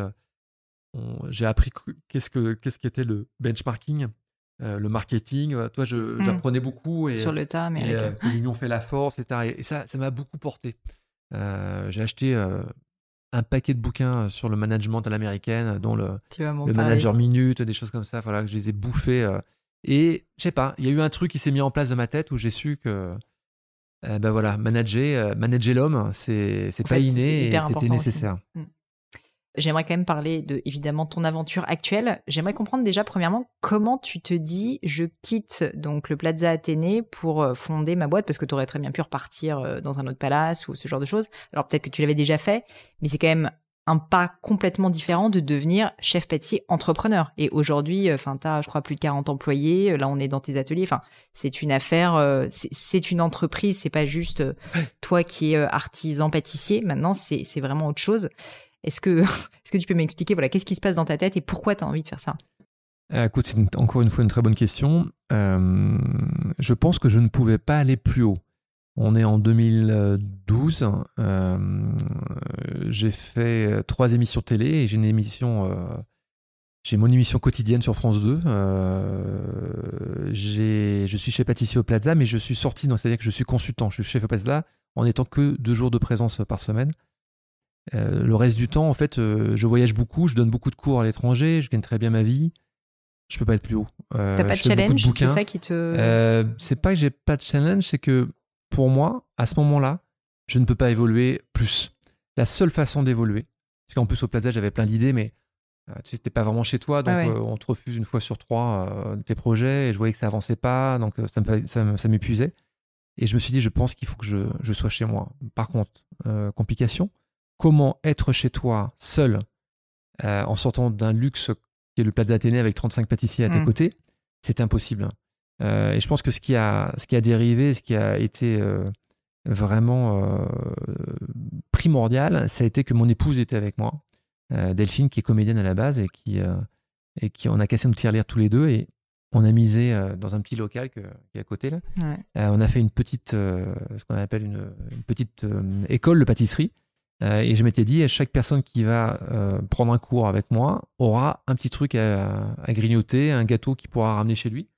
Euh, en passant par une micro-boutique, une sorte de pâtisserie ah takeaway. je me rappelle, j'étais passé déjà à l'époque. Ah ouais, c'est rigolo. Et donc, j'avais développé une sorte de gâteau hybride entre la tarte et l'entremet, un gâteau qui était frais, qui ne passait pas par la congélation et qui changeait tous les jours. Pendant deux ans, j'ai fait un gâteau qui changeait tous les jours. Voilà, je suis un peu foufou, mais, mais j'adorais. Je travaillais, je réfléchissais la veille à ce que je vais faire avec les produits du marché. Voilà. Et je pense qu'on a fait quelque chose de totalement dingue et innovant. Euh, bon, le fait qu'il est à télé, qu'il y ait tout ça, l'école a, très bien marché, tout a, c'était, c'était bien, on était très contents. Euh, et puis à un moment donné, je me dis, bon, avec le peu que j'ai gagné à droite à gauche et à la télé, ce qui n'est pas, ce qui est pas énorme, hein, il faut que je réinvestisse très vite. Et il faut vraiment jouer ma pâtisserie. Mais en fait, c'est très compliqué. Il faut savoir qu'ouvrir une pâtisserie, seul hein, et sans associé, eh bien, à Paris, quand tu es un peu connu et tu ouvres un truc, si tu n'as pas un million d'euros de financement, tu ne fais pas grand-chose. Parce qu'il y a le fonds de commerce, il y a les travaux, il faut payer ton personnel, le matériel, les matières premières. C'est titanesque. Hein. Donc, euh, toi, j'avais tous mes potes qui sont installés euh, depuis plus de 20 ans, tu vois, et maintenant ils ont des affaires incroyables et, euh, et c'est des têtes d'affiche de la pâtisserie, c'est des mecs super. Mais ça s'est pas fait du, jour au lendemain, quoi. Alors que quand tu es connu, pam, il faut que si tu le fais pas tout de suite, il y a une pression en plus, quoi. Pour un ringard, ouais. Donc, tu as une certaine pression. Et en fait, on a fait ça intelligemment. Je pense qu'on a, on a construit donc la, la masterclass à l'époque. En 2015, on ouvre notre première pâtisserie. Pour te dire, on a un tout petit laboratoire. Euh, elle est au 16 rue de la Verrie, dans le Marais. On a un petit laboratoire. C'est moi qui étais euh, jour et nuit euh, là-bas pendant plus de deux mois avec cinq pâtissiers. Et on a produit, produit, produit. Et ça a été un succès dingue. On a eu. Ça, c'est les belles années. Toi, tu as, 15-20 mètres de queue tous les week-ends. C'est fabuleux. Tu te dis. Alors, c'est là où c'est dangereux. Tu te dis, bah, génial, ça va être comme ça tous les jours. non, c'est pas comme ça tous les jours. C'est comme ça à Noël et c'est comme ça à l'ouverture pendant quelques mois. Euh, et puis après, ben, un an plus tard, j'ai réinvesti, j'ai acheté une deuxième pâtisserie, une troisième, une quatrième, euh, plus un laboratoire de production. Et en fait, maintenant, j'ai ouvert en 2013, mais ma vraie pâtisserie a commencé en 2015. On va dire que pour moi, j'ai 50 pâtisseries. Maintenant, je, je, pense et je trouve que ma pâtisserie me ressemble vraiment. C'est-à-dire qu'il faut savoir que sortant du Plat d'Athénée, j'ai fait une pâtisserie très haute couture et je, je voulais arrêter ça. Je voulais faire une pâtisserie de la rue, une pâtisserie euh, plus ludique, euh, avec moins de colorants, moins de gélatine, moins de tout ça. Plus naturel, ouais. Euh, je l'ai aussi, j'ai vu. Ouais, je l'ai faite pendant deux ans, mais j'avais un côté un peu, tu sais, un peu super-héros, rock'n'roll. Euh, et de temps en temps, j'entendais, ah, c'est sympa ce que vous faites, c'est rigolo, c'est ludique. Et dans ma tête, c'était tout sauf ludique, rigolo et, marrant, quoi. Donc je me suis dit, mais en fait, j'ai pris, j'ai pris une tournure qui a bien marché pendant quelques années, mais maintenant, je, veux, euh, je veux que ma marque devienne une institution et je veux en prendre les codes et je veux en prendre les moyens et la direction. Et j'ai décidé de changer la charte graphique, j'ai décidé de changer tous les sacs. Euh, ça, tu l'as fait au bout de combien de temps Au bout de 2-3 ans? Alors, euh, ouais, j'ai dû le faire en 2018, tu vois, dans ces eaux-là. Ça fait à peu près deux ans maintenant là qu'on est. Et puis maintenant qu'on a un vrai laboratoire, tu vois, je peux mm-hmm. construire mes gâteaux différemment. Et je trouve que là, maintenant, à l'aube de 2020, eh ben, euh, ouais, c'est vraiment moi. Euh, ma pâtisserie me ressemble vraiment. Mes produits me ressemblent. On est juste, on est juste dans les prix. Euh, après, il y a toujours des gens qui diront que c'est trop cher. Mais non, bah, c'est jamais assez cher. Hein. Rassurez-vous. Quand tu payes un morito à 15 balles, tu as 80% de glaçons et tu as 50 centimes de. Enfin, bah, quand tu vois le travail et puis les pertes aussi qu'il y a quand même en pâtisserie, il faut le dire, rien ne se garde. Donc, je joue au tennis tous les matins. Dès que je loue une bulle en couvert, c'est 20 euros l'heure. 20 euros. Euh, quand tu achètes un gâteau à 20 euros, tu as 8 heures de travail derrière. C'est clair. Non, mais c'est hyper important de On le peut parler pendant des heures et des heures euh, des prix, etc. Moi, je trouve qu'on pratique les prix, mm. euh, des prix justes, avec le summum des matières premières, avec une équipe 100% parisienne en plein cœur de Paris. On, on donne les moyens de, de faire le, le, top du top. On est perfectible, comme tous. Hein, et pourtant, je travaille jour et nuit sur, euh, sur l'efficacité optimum de mes produits de ma pâtisserie.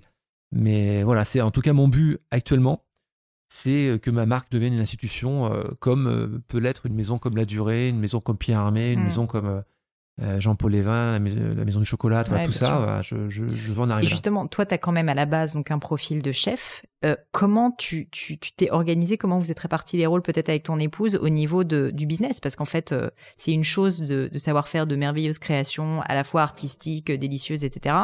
Mais, mais manager des gens, ben, financer, enfin, c'est quand même autre chose aussi. Est-ce qu'aujourd'hui, enfin, est-ce que tu peux me parler peut-être des challenges que tu as eu et comment vous êtes répartis les rôles, soit avec ton épouse, soit est-ce que tu as réussi à constituer une équipe? C'est souvent hyper dur quand même de passer de l'un à l'autre, je trouve. Alors en fait, le plus dur, c'est avant l'ouverture.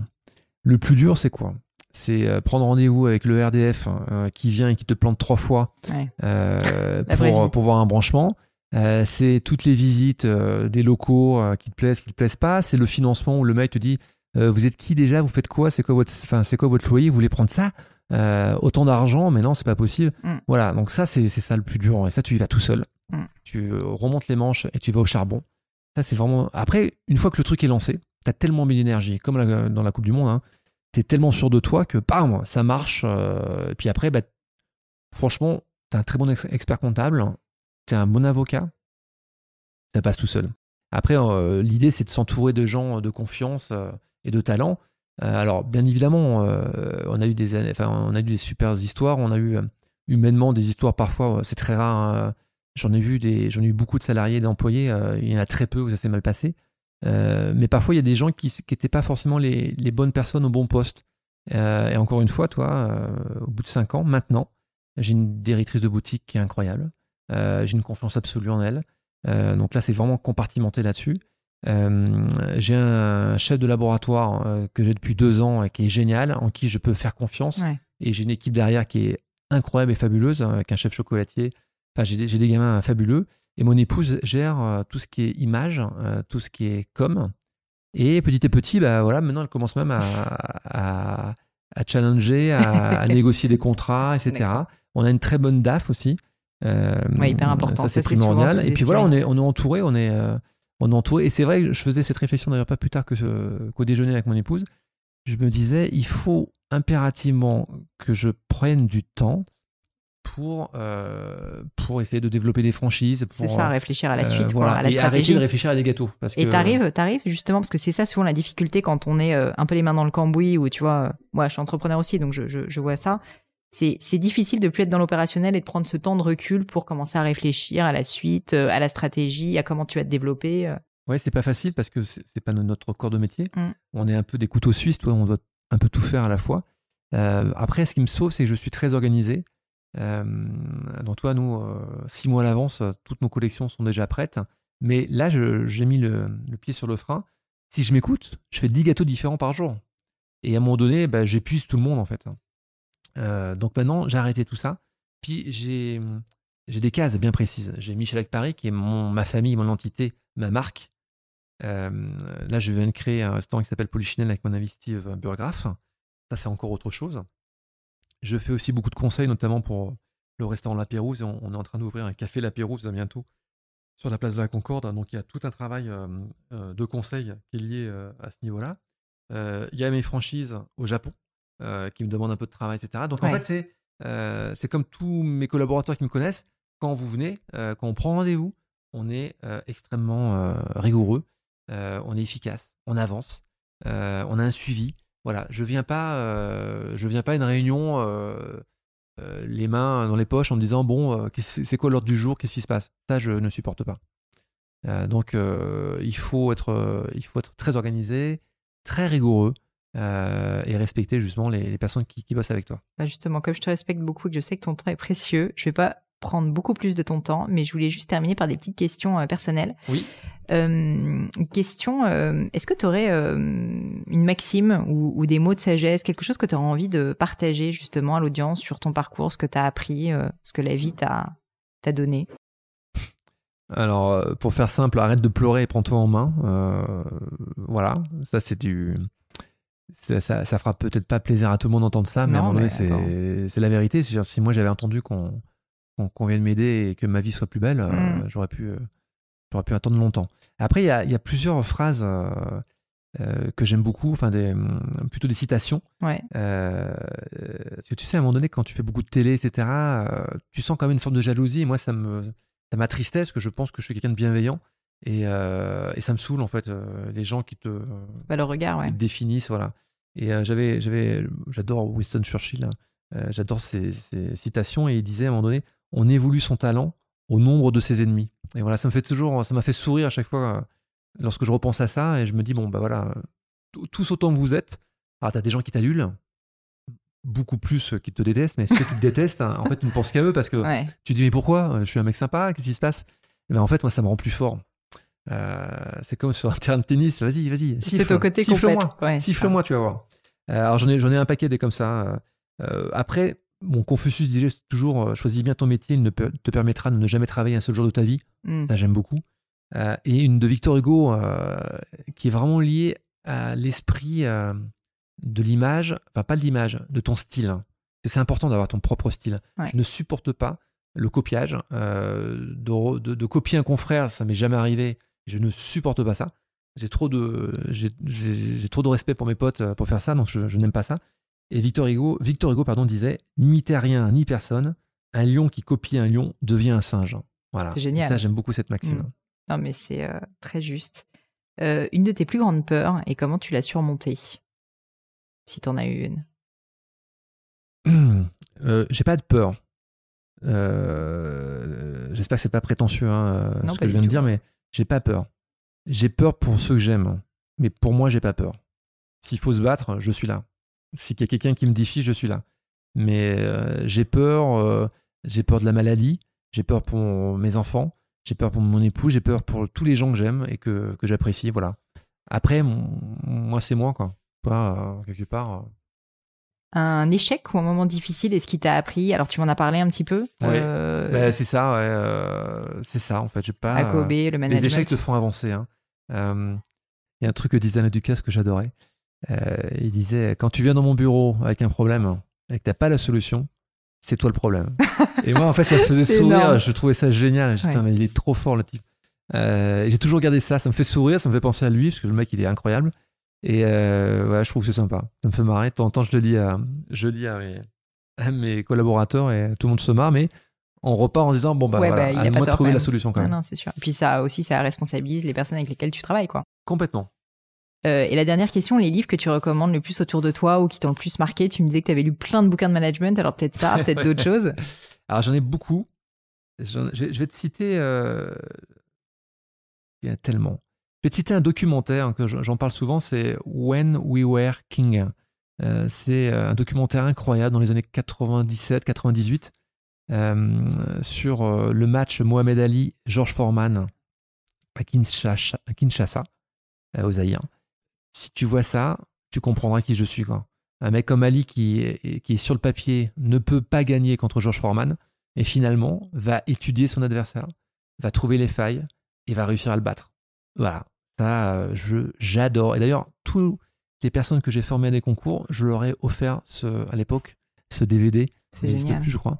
Euh, voilà, et ce, ce, ce, documentaire est incroyable. Ensuite, en, en bouquin, ce que je lis énormément. Euh... Je vois ça, là, il y a une énorme bibliothèque. Alors, beaucoup pâtissière, mais, euh, mais quand même. En fait, la même chose chez moi et chez ma maman. Mais non, non, je lis beaucoup. Je lis sur liseuse hein, depuis quelques années. Je lis énormément. Je suis une bête à lire. J'adore ça. Et j'adore les podcasts. J'adore en fait, euh, plus j'avance, j'ai l'impression que plus je vis, plus j'aime euh, euh, me documenter, m'instruire. Avant, il n'y avait pas Internet, donc tu pouvais dire oui, tu sais, j'ai pas eu de chance, j'ai pas fait d'études. Maintenant, tu n'as pas le droit de dire ça. C'est où tu t'affales devant ta télé et tu regardes des merdes, ou tu te dis, bah non, tiens, je vais me documenter sur tel et je vais avancer. Ça, c'est important. Je vais te citer trois livres. Un livre quand j'étais môme, lorsque j'étais plutôt en fin d'adolescence, qui m'a beaucoup plu. Le Comte de Monte Cristo. Mmh, j'adore. Voilà. Génial. Euh, Alexandre Dumas, voilà. Bah, ça aussi, c'est encore le mec à l'agnac qui revient, euh, qui va se venger. Euh. C'est c'est fou parce que c'est un, un bouquin, c'est un vieux bouquin, mais ça a quand même tellement pas vieilli. Tu le lis. Moi, je l'ai lu il y a pas très longtemps. Mais c'est un truc de malade à quel point tu n'arrives pas à le poser quand même. C'est ah incroyable. Ah c'est remarquable. Comme quoi, toi, on n'a rien inventé. alors, moi, j'ai lu un livre fabuleux qui s'appelle L'art de la victoire de Phil Knight. Ah, attention, là, Collector, c'est le créateur de la marque Nike. C'est un type qui t'explique qu'il a, fait, il a failli faire faillite 30 fois. il a créé sa propre. Enfin, la, marque Nike, en fait, a été créée dans les années 60. Donc, au début, il envoyait un courrier à ses collaborateurs. Après, il, a, connu le fax. Il a connu euh, le mail. Puis maintenant, c'est des visioconférences. Et c'est fabuleux. C'est fabuleux. Tu te retrouves. Chaque entrepreneur va se retrouver dans ce bouquin. Je l'adore, ce bouquin. Et puis, euh, la musique est très importante dans ma vie. Et tu vois, à chaque fois, j'ai créé un style. J'ai essayé un peu, euh, encore très prétentieux de dire ça, mais un peu comme un mec comme Picasso qui a eu des périodes de sa vie où il a créé un style. Mmh, mmh. Euh, la période bleue, la période rose, le constructivisme, le cubisme. Voilà. Et, à chaque fois, il a su arrêter et repartir sur autre chose. Et se renouveler aussi. Pardon? Et se renouveler aussi. Totalement. et ça, je, je, suis fan absolu. Là, tu couperas, mais tu feras comme tu veux. Mais euh, je veux absolument qu'on en parle. J'ai lu, je pense, je suis très biographie. J'aime beaucoup les biographies. Et j'ai lu la plus belle biographie de ma vie il y a quelques mois. Euh, je me demande si je vais pas la relire. C'est un énorme pavé. Alors, je lis sur liseuse. Hein. Je me suis aperçu euh, par la suite que c'était un, énorme pavé. C'est la biographie de Paul McCartney. Ah, je l'ai Écrit par Philippe Norman. Et c'est là où l'histoire est incroyable, c'est que ce n'est pas McCartney qui parle, c'est le travail journalistique de Philippe Norman qui a été euh, tapé à toutes les portes euh, pour se procurer euh, la vraie histoire de Paul McCartney. Mm. Et je peux t'assurer que ce mec-là, ben, je pense que dans tous ceux que je t'ai dit, toi, je suis un fou de, de musique, de sport, de ce que tu veux, je pense que c'est le mec qui, qui, pour moi, a révolutionné, a changé la vie des gens à travers sa musique. Quand tu regardes l'épopée Beatles, 80%, hein, 70% des choses écrite, c'était lui, c'était lui le meneur, c'était pas John Lennon. Ah John Lennon était euh, charismatique, magnétique et très doué, mais le mec qui tirait tout le monde, qui faisait la loi pour que tout le monde soit euh, au studio d'enregistrement, euh, qui trouvait les nouveaux sons, c'était Paul McCartney. Et quand il a arrêté les Beatles, le mec s'est dit, je vais créer un autre groupe qui s'appelait Wings à l'époque, je vais refaire des tournées, je vais commencer par des campus, 200 personnes, 1000 personnes, et tout doucement, il, a repris tout à zéro. Putain, le mec, mais il est dingue. Et c'est fou, cet homme, ce qu'il a fait dans sa vie. Il a pas loin de 75 ans, je crois. Il a encore une patate. Euh, il paraît que, on m'a affirmé que lorsqu'il, c'est Nagui qui me disait ça sur Taratata. Il me disait que lorsqu'il vient, il joue pendant 3 heures. Il boit pas une, gorgée d'eau. Il se lève pas. Il va pas pisser. Il va rien manger. Il reste 3 heures concentré. Bam! Il fait le, il fait le job et, la, classe absolue, la gentillesse absolue. Et j'avoue que j'étais vraiment très touché de lire cette biographie. J'en ai lu un paquet, hein. mais lui, euh, Paul McCartney. Écoute, tu me euh, donnes carrément envie de le lire, franchement. Vraiment canon. Écoute Christophe, merci mille fois. Si on veut euh, te retrouver, alors évidemment, on va déguster toutes tes pâtisseries dans les boutiques. Je mettrai tous les liens sur le podcast. C'est gentil. On va sur le site aussi de Michalak. Ouais, euh, christophemichalak.com. Et si on veut te suivre personnellement, ça se passe où? Sur les réseaux euh, sociaux, Instagram, c'est ça? Je sais plus, c'est Christophe, euh, underscore Michalak, un truc comme ça. Très simplement, génial. Mais bah, écoute, merci mille fois pour tout bah, C'était un super moment, euh, qui est des moments assez rares, tu vois, de partager des bons moments comme ça. Parce que souvent, ça c'est en off, les journalistes, ils t'écoutent, ils t'enregistrent, mais en fait, quand ils écrivent, je dis putain, mais j'ai pas dit ça en fait, c'est pas la formule que je voulais Ah bah là, ça va être que tes mots, tu vois. Et voilà. voilà. Bon, après, parfois je m'écoute, je me dis oh là là, j'ai ripé sur tel mot et tout, c'est pas. Mais, euh, mais c'est bien de, de, se dévoiler. Moi, je, en plus, je suis. Euh, j'ai pas de j'ai pas de bouclier j'ai pas ça, on voit que t'as pas de filtre ça c'est ça ça fait du bon podcast ouais c'est ma vie c'est comme ça le mec qui me dit ouais le mec qui te eu dans la rue moi je, moi je traverse la rue il s'en prend une directe le mec il tape son chien j'y vais je dis oh, oh le mec qui emmène sa femme, si tout le monde bougeait un peu ses fesses, hein, si tout le monde était un peu attentionné aux autres, on n'en serait pas là. Hein. Écoute, c'est un bon mot de la fin, je pense. bah ouais, ça c'était pour toi et moi. Hein, Hello à nouveau, et quelques dernières petites choses avant de vous quitter. Comme d'habitude, si vous cherchez les notes de l'épisode, avec toutes les références, que ce soit les outils, les livres cités, c'est simple, allez directement sur le descriptif du podcast sur l'appli de votre choix. Aussi, si vous souhaitez me contacter pour me poser des questions, proposer de nouveaux invités peut-être, ou juste me faire un feedback, n'hésitez pas. Euh, j'adore ça, les feedbacks. Donc foncez directement sur Twitter ou Instagram sous le pseudo Pelenio, P-L-A-I-G-N-E-A-U. J'essaye de répondre quand on me parle, donc n'hésitez pas. Et comme à chaque fois, vraiment mille merci d'avoir écouté jusqu'ici. N'oubliez pas, si le podcast vous plaît, que vous appréciez tout ce travail, euh, le plus simple pour m'aider, c'est tout simplement de mettre euh, bah, soit un petit mot doux, soit une note 5 étoiles sur iTunes ou de partager sur vos réseaux sociaux aussi. Ça donne le moral, ça m'aide énormément à faire connaître le podcast, donc n'hésitez pas. Voilà, merci à tous et je vous dis à très vite pour un nouvel épisode.